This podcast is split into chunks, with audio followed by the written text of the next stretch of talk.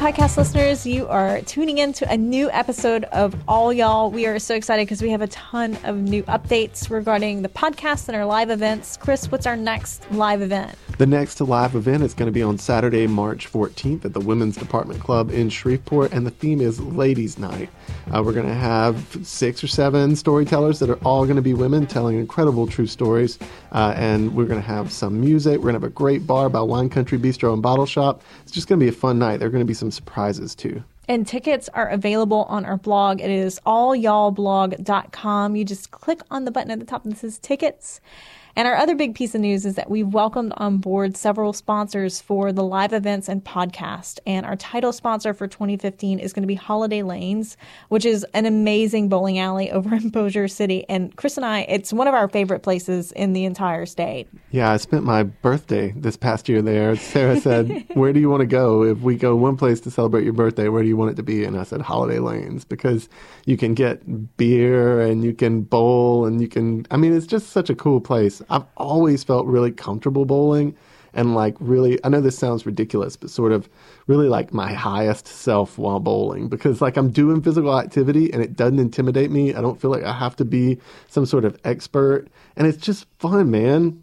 It's it's it's the sport of the dude. it's really easy to get into. And I was just reading on their website. It looks like they have intergalactic glow bowling on the weekends on Fridays and Saturdays. Oh, it's huge. The line's like, uh, oh man, there are usually like 200 people in line when I get there for intergalactic bowling. If you can't tell, we have done this before.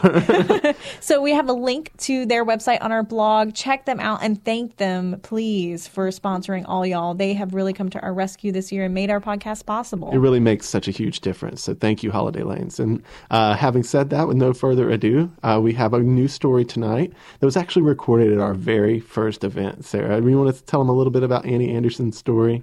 Annie Anderson is such an enigma to me. She is one of the most beautiful people I've met inside and out. She is. She is indeed. I second that. But what we did not know about Annie until much later after we met her is that she has been the star of a reality television show. She's been on several reality television shows, including one alongside Paris Hilton. I mean, it's uh, she was uh, the show that she spends a lot of time talking about in her story is what was called the Bad Girls Club of Miami, which I would never ever in my head classify Annie as a bad girl. Me either. So Annie is um, uh, Annie's story is an incredible perspective from the inside of a reality television show. I mean, it's just a completely cool and unique story that she's got to share.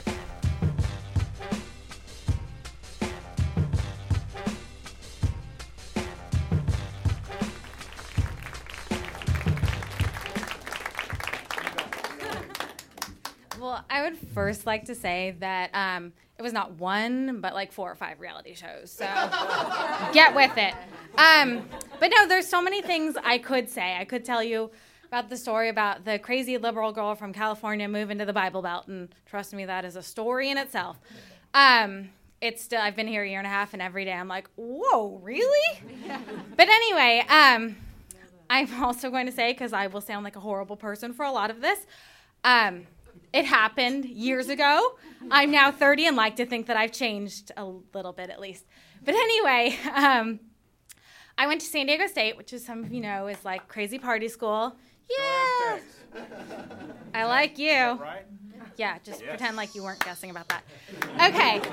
um, and I was your typical sorority girl. I um, was social chair, and then I did philanthropy, which really is just an excuse to drink during the day and you're raising money for a good cause.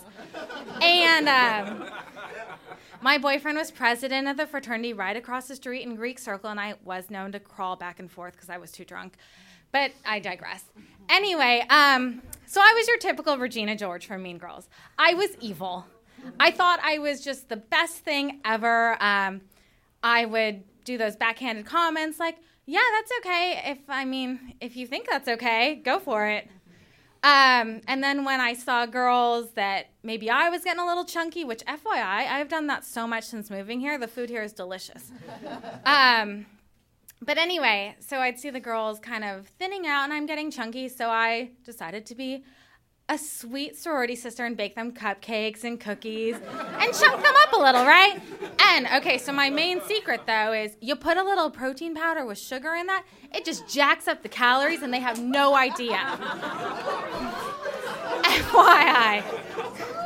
So I, um, during college, I wasn't allowed to have a job because my parents were paying tuition and my room and board and this, my sorority dues and everything. And what else could a girl need money for? Forget shoes, clothes, parties, anything like that.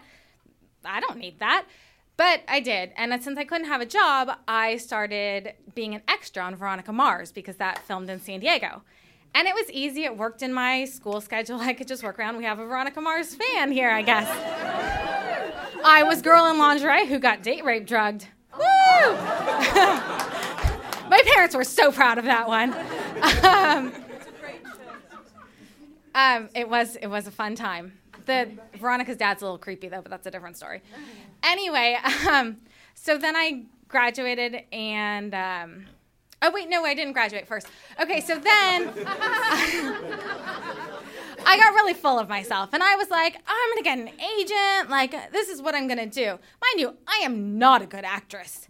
Not at all. It just happened that they needed college looking girls for Veronica Mars, and there weren't enough who were available at my time. Um, so, anyway, uh, I went to LA and got an agent. Well, they booked me on Next on MTV.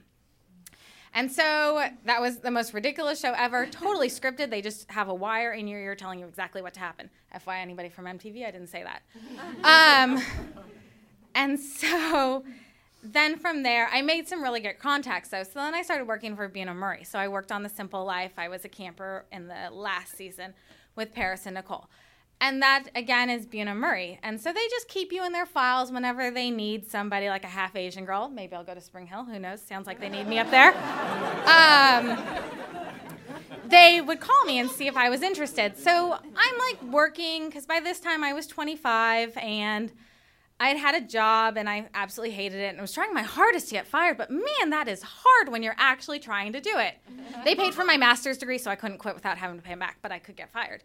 But anyway, so Bunim Murray calls and they're like, oh, we have this show, it's on Oxygen, it's called Bad Girls Club.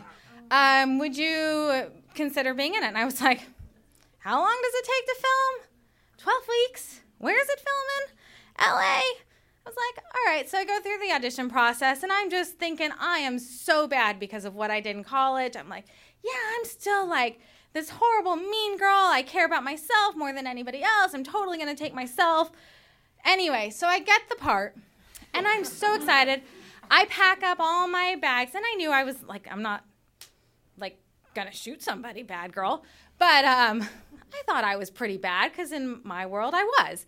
So I pack up all my suitcases, and I was smart enough to even put locks on my suitcases because I knew this, they might want my shoes. um, so I think it first tipped me off. I mean, I'm not from the South, but my mother raised me right. So I roll my suitcases up to the front door and I knock on the front door of the bad girl's house and which FY was Suge Knight's house. Well, it was his mistress's house, not his. Um, I guess he's in jail now or something. But anyway, so I knock on the door and I knock on the door and nobody comes. And the producer's like, "What are you doing? Just walk inside. It's your house." And so I do that, and I'm just I mean, it's a fabulous house. There's shoes hanging from the ceiling, there's chandeliers everywhere, there's swings in the dining room, because really, whoever uses their dining room, we might as well put swings in it. Turns out those swings are meant for something else, and I didn't know that. Uh, so, anyway, then my first roommate comes, and she was an athlete at USC. So I thought, oh, look, another college girl. We're totally going to get along. And she went to USC. She probably knows some of my same friends who are in my sorority there. Um, no, that is not the case. Turns out she got kicked off the soccer team at USC for being too bad. Now, I thought I was bad. I was not bad. This girl was just mean and yelling.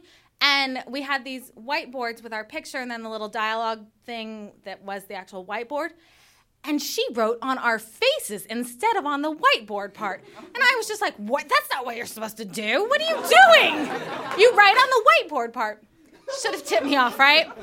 And then before all of our other roommates came, she made me go out to a bar. I was like, that is not polite. Um, telling you, polite over everything, right? So then I meet my other seven roommates, and we're drinking and we're drinking, and obviously, seven girls, we're gonna get into a fight.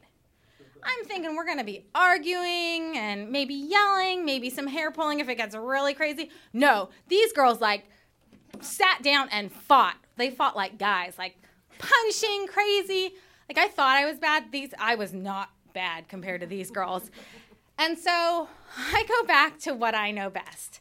So I'm like, all right, well, I can't outfight them. I've never thrown a punch in my life. So um, we're on TV. What's the worst thing about being on TV? You're going to look fat. So I go back to. Okay, and this is my favorite part ever. And I a lot of this I'm not proud of. This I am still proud of. there was this evil girl on the show who ended up punching me. FY doesn't hurt that badly as long as you get it by a girl who's a total girl. Okay.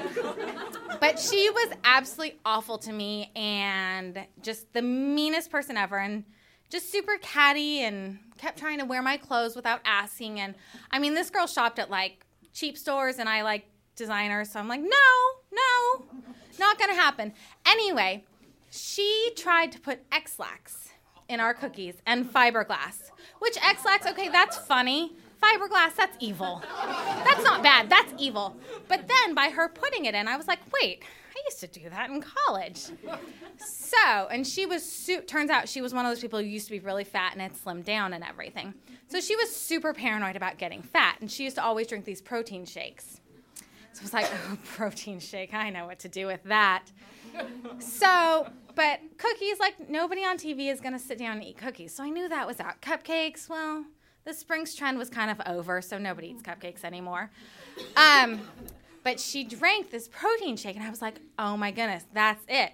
I'm going to put salt to make her bloat right away and obscene amounts of sugar into her protein shake. And it was like the most glorious plan, though, because she would get fat from the salt right away. So then she'd drink more protein shake and get fatter. anyway, it was absolutely delightful. I shouldn't say that, right? But it totally was. But like that was my badness. And then one of the girls at the end of the season just I don't know what happened. I think I was on the phone with my dad talking about my cats. But like absolute beat down girl had to go to the hospital and I was like, "Ooh, I don't think this is the place for me anymore. I think I'll leave. Um, so yeah, that was just my kind of like it was super fun and I told Chris the other day I don't like at my age right now I wouldn't do it, but if I was to step back in time and go back in that time, I might because I learned so much about how other people are and as cheesy as it sounds, I met my best friends doing the show. Because it is there at the time there was only four se- four seasons and so there was 30 girls. So it's like your closest little sorority ever. But it really taught me a lot about myself. I am not as bad. And to this day, I'm very cynical as a reporter. Um, you kind of have to be. But I know that I am not bad compared to these people on the streets. so.